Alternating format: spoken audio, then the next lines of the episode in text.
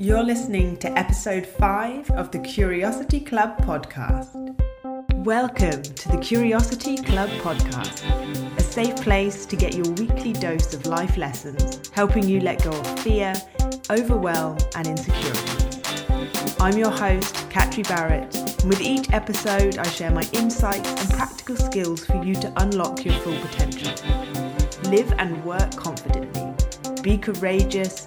Be curious because life's too short to keep holding yourself back. Welcome back, lovely humans. I hope you're all having a good week. Spring has certainly been in the air recently, and although I am fully aware that it is probably just the British weather playing tricks on us, and that the Beast of the East did hit us last year in March, I am loving it. It's just reinforced how much of a hibernating bear I become over winter because even with just two days of sun over the weekend, I felt like I came back to life. Today, I want to explore with you how a better understanding of our brain's malleability can change our habits and improve our success, health, and well being. Yeah, that's right, our brains are flexible, just like plastic. I'm going to be answering the following questions How you can go from being a glass half empty person to a glass half full person why learning new thing, things is so important, and what we can do to give ourselves the best chance of being compos mentis when we, we become elderly. After spending the best part of a decade in the grips of anxiety and depression, I started to believe that I was never going to change. I thought that I was always going to be an anxious person and that it was just who I was. I would also look around at other people and think, why me? How are the people around me feeling content, happy, and fulfilled? Yet I feel so disconnected and unhappy with life. I'm sure you can all relate in one way or another. Whether you look at other people and think, oh, it's so easy for them because they're in a relationship or they earn more money than I do, or you don't believe that you've got the ability to learn something new. Maybe you want to start a new career that is completely different to the one you're in currently, but you're holding back on starting the course necessary to do so because you find yourself thinking, I'm too old and I was rubbish at school, so I will never be able to keep up. It's these fixed mindsets that keep us stuck where we are, and today I want to tell you how you can change, no matter what your age, and I'm going to talk about how you can do it. In order to do this, we need to talk about the brain. By understanding our brain's ability to change and rewire itself, we can better understand how to harness its potential and empower ourselves toward making positive changes in our everyday lives.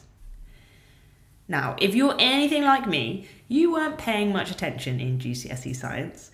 Instead, you were playing with the Bunsen burners and setting fire to notes that your friends had catapulted across the classroom with an elastic band. So, I'm going to start with a little lesson on how our brains actually work to create our thoughts, memories, actions, and feelings. The left and the right hemispheres of our brains are made up from approximately 86 billion neurons. Without neurons, we wouldn't have any thoughts, we wouldn't feel, have memories, and we wouldn't have any physical actions. These networks of neurons are made up of trillions of connections that enable them to send signals between one another via synapses. This is called firing. Our neurons are constantly firing, sending information and signals every moment of every day, even when we're sleeping. But these firings aren't just happening at random. They happen in unique patterns, and it's these patterns that create our thoughts, feelings, memories, and actions. Some of these pathways are used more often. They then become more travelled, and these become our habits. Every time we think in a certain way, perform a particular task, or feel a particular emotion, we strengthen this route in our brains and it becomes easier for us to travel this pathway. However, when we begin to think a little differently, begin to learn something new, or start a new activity, we begin to carve out new pathways. The more we practice this new way of thinking, doing, or learning, the more the brain uses this pathway, and eventually a new habit is created and it becomes second nature to us.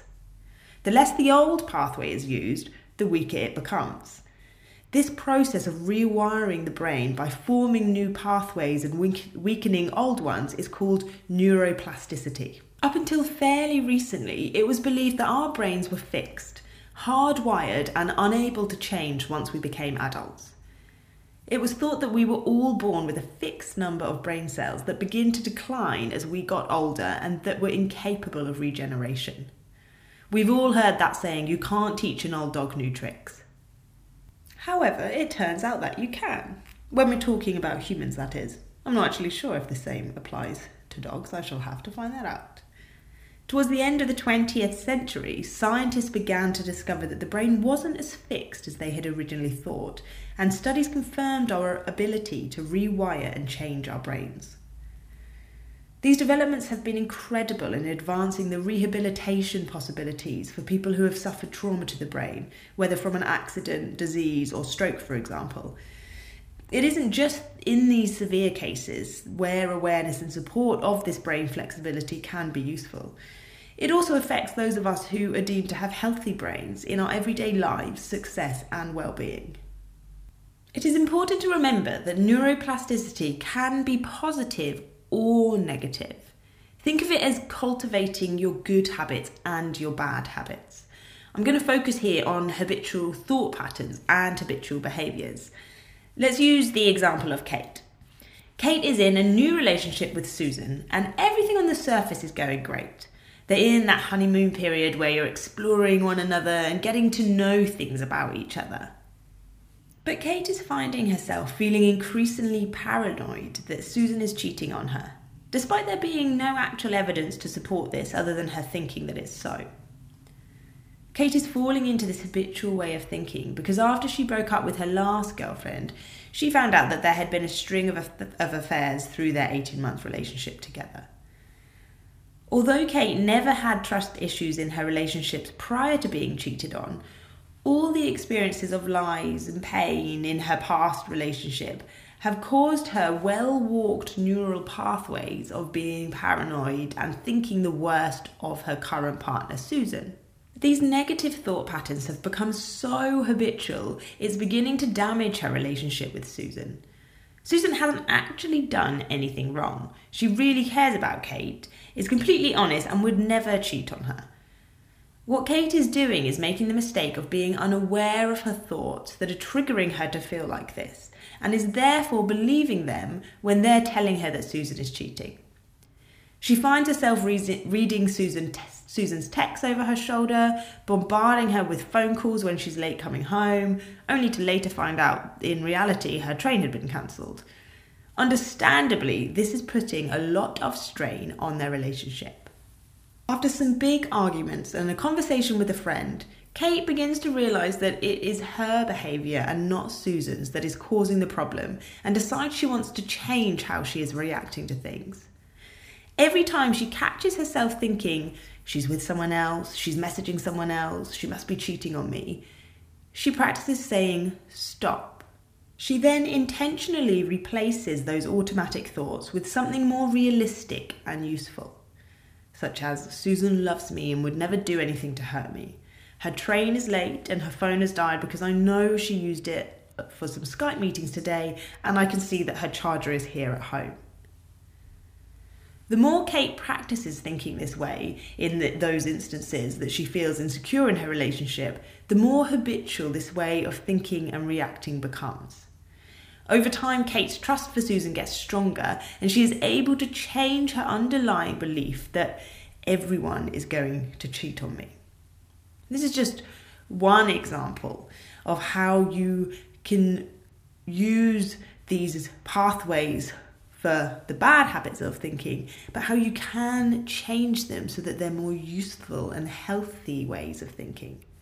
The brain and its neural pathways are like any other muscle in the body. We either use it or we lose it. The more we repeat bad habits, the more we strengthen them, but the more we practice good behaviours to replace these, the sooner that they will become habitual. Perhaps your go to after a stressful day at work or an argument with someone is to sink a bottle of red wine, and you want to change this. If this is how you've been habitually coping with stress for your entire 20s, then yeah, it will be a challenging behaviour to transform. However, it is very possible if you put your mind to it and practice. In order to recondition your brain into finding another outlet for your stress, you need to reorganize your thoughts and find an alternative behavior when faced with these situations. Instead of thinking, I have to drink in order to relax and wind down, I need it, you can begin to remind yourself of, of how anxious it makes you when you wake up in the morning and all those thoughts of self doubt that it enhances. Remind yourself why you want to drink less and find other behaviours that help you relax and wind down after work. Perhaps going to the cinema with a friend who shares your desire to drink less or attending a yoga class. The key is to also not beat yourself up when you do fall back into a bad habit. It's important to remember that to create change, it takes a lot of practice and time. When thinking of neuroplasticity, I like to think of a meadow with long, overgrown grass. There's a well worn, muddy path going through the middle due to you walking it every single day. This path represents your habitual behaviours, thoughts, and feelings. One day you decide that you want to create a new path. So instead of walking directly across the field, you stray and go horizontally. At first, it's a struggle and you have to force your way through the long grass. But each time you walk the path, it gets easier and the grass becomes flatter and eventually wears away. Over time, the old path becomes completely overgrown and you would never have known it was there whilst the new path is clear and easy to walk.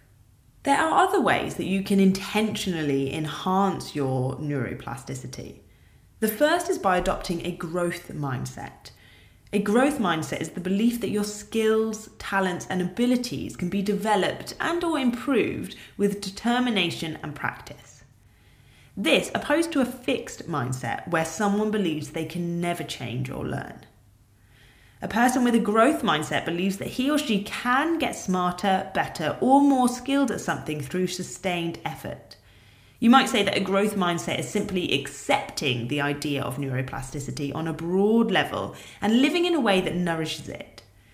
If you're listening to this podcast, I think it's pretty safe to say that you are already ticking this box. The second way to nurture this development is through learning.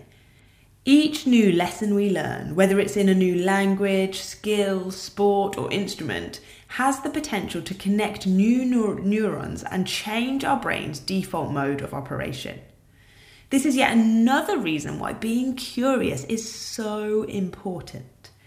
If we spend our lives on a continuous journey of discovery, we are nurturing the positive connections in our brains and building new ones. The more we exercise our brains throughout our lifetime, the more likely it is that they will stay healthy into our old age, which will ho- help hopefully enable us to hold on to our memories and motor skills for longer. You know, when you see those 100 year old great grannies who are still living a full life, practicing yoga and telling sassy jokes, I definitely want to be that person.